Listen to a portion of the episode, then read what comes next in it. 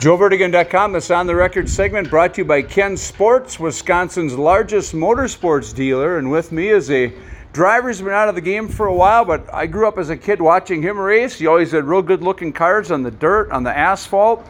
And I think the last time that uh, he was involved in racing was at Chilton in the, in the Pro 4 class, Gary Roehborn. And uh, Gary, talk about how and when it all started for you, this, this, this crazy thing of stock car racing. Well, I moved on here in '69. I wanted- From where? Florence, right? From Florence. Uh, okay. I wanted, wanted to pursue racing and didn't know anybody, didn't have any contacts. And it just started from there, and I ended up helping a guy by the name of Mike Kelly. And the next year, I I bought a Dave Rhymes used car from Gene Wheeler, and we just started going. What year was that? That was in 75, right? 75, you know.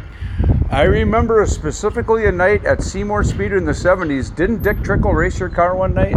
Yes, he did. Talk about that. I heard he, he made a whole lot of changes to it. Fact or fiction? Yeah, he he did. The guy, the car he was gonna drive didn't show up, and I said, "Well, you can drive mine, but it's you know it's not up to snuff." And he went and hot lapped it, and of course I had a welder and torches, and we cut the front end all apart and lengthened the A-frames and welded them up, and we basically rebuilt the car in the pits. And he, he actually ran really good, really good with it. Right. And you know, you you had a, a, a solid racing career yourself on the dirt, but like a lot of people in the early '80s, a lot of those guys from the valley had to make kind of a decision between the dirt and the asphalt, and you kind of migrated over to the asphalt.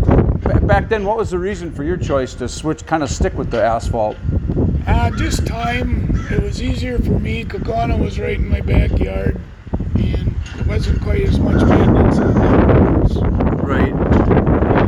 And the money, I just, you know, I was running out of money. I would- didn't have a lot of big sponsors or anything. Back then, uh, the dirt late models in the early 80s were kind of getting to be out of control rule wise, and they had that 9 to 1 compression rule, which kind of kept the cost down on asphalt. Did that factor in a little bit? Because it does seem like the car counts started to, to, to really kind of explode in the, in the early 80s as time went on. Well, typical of the west side of the state, they they were smart enough to know I had to do something, and they come out with that. That was one of the big reasons I went to. Me and a guy by the name of Mike Laudermans, we, we built our own motors. Of course, I built my own cars.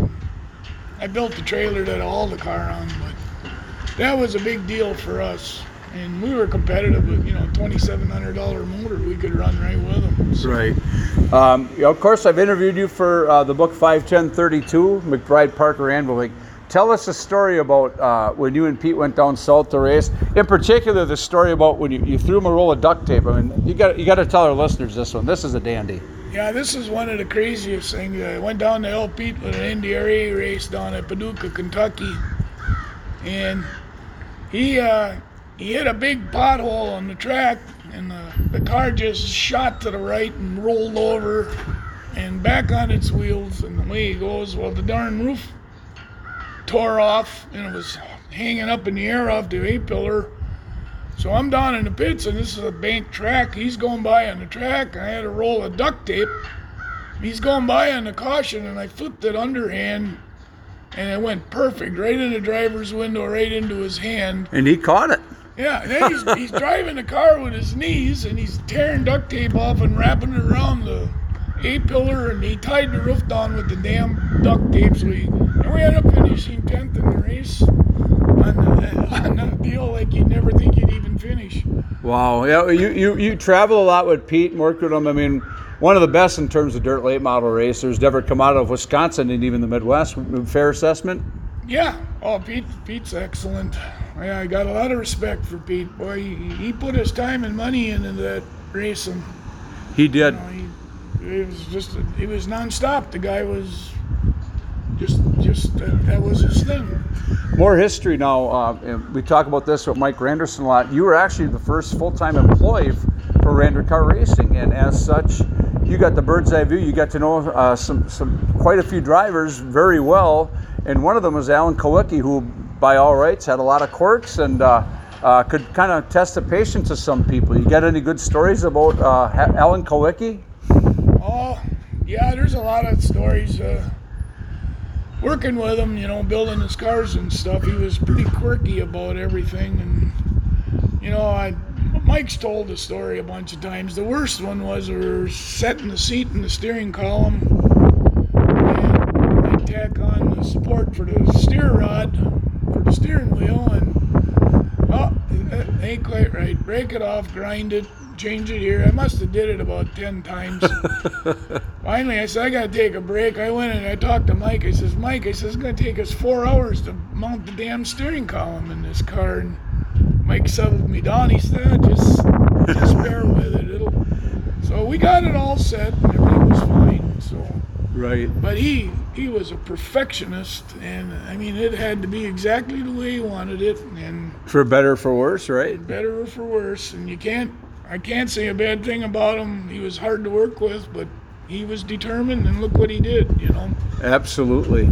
Um, so after your late model days were done, you had some fun uh, with a new class that your friend Terry Krulowitz started at Shawano. The old Krulowitz cars, uh, they were Pro Fours. They called them mini stocks at the time.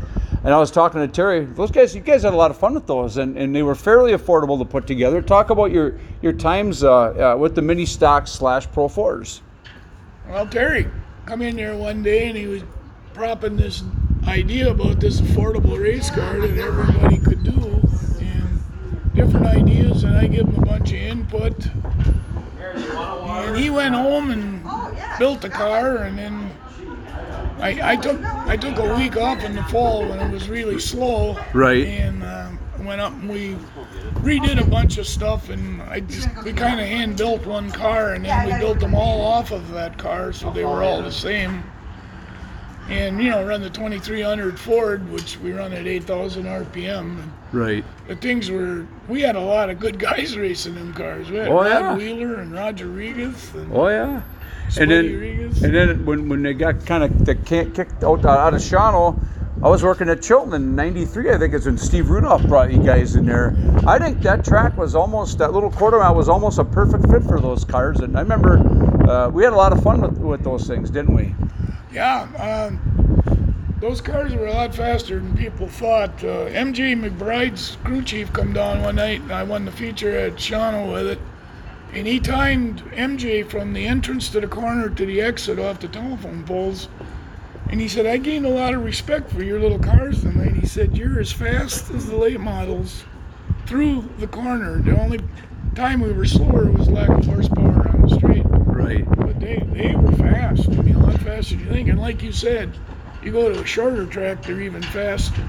Looking back on your career, uh, what were some of the highlights? What stands out most in Gary Roehborn's racing career, whether it's dirt, asphalt, or any division? Uh, what was the, the best part of your career that you really can take pride in? Actually, the Pro 4 cars, uh, me and Terry worked together and got them things running. And I, one year I won 10 features in a row at Shawano. They put a bounty on me. it was pretty funny.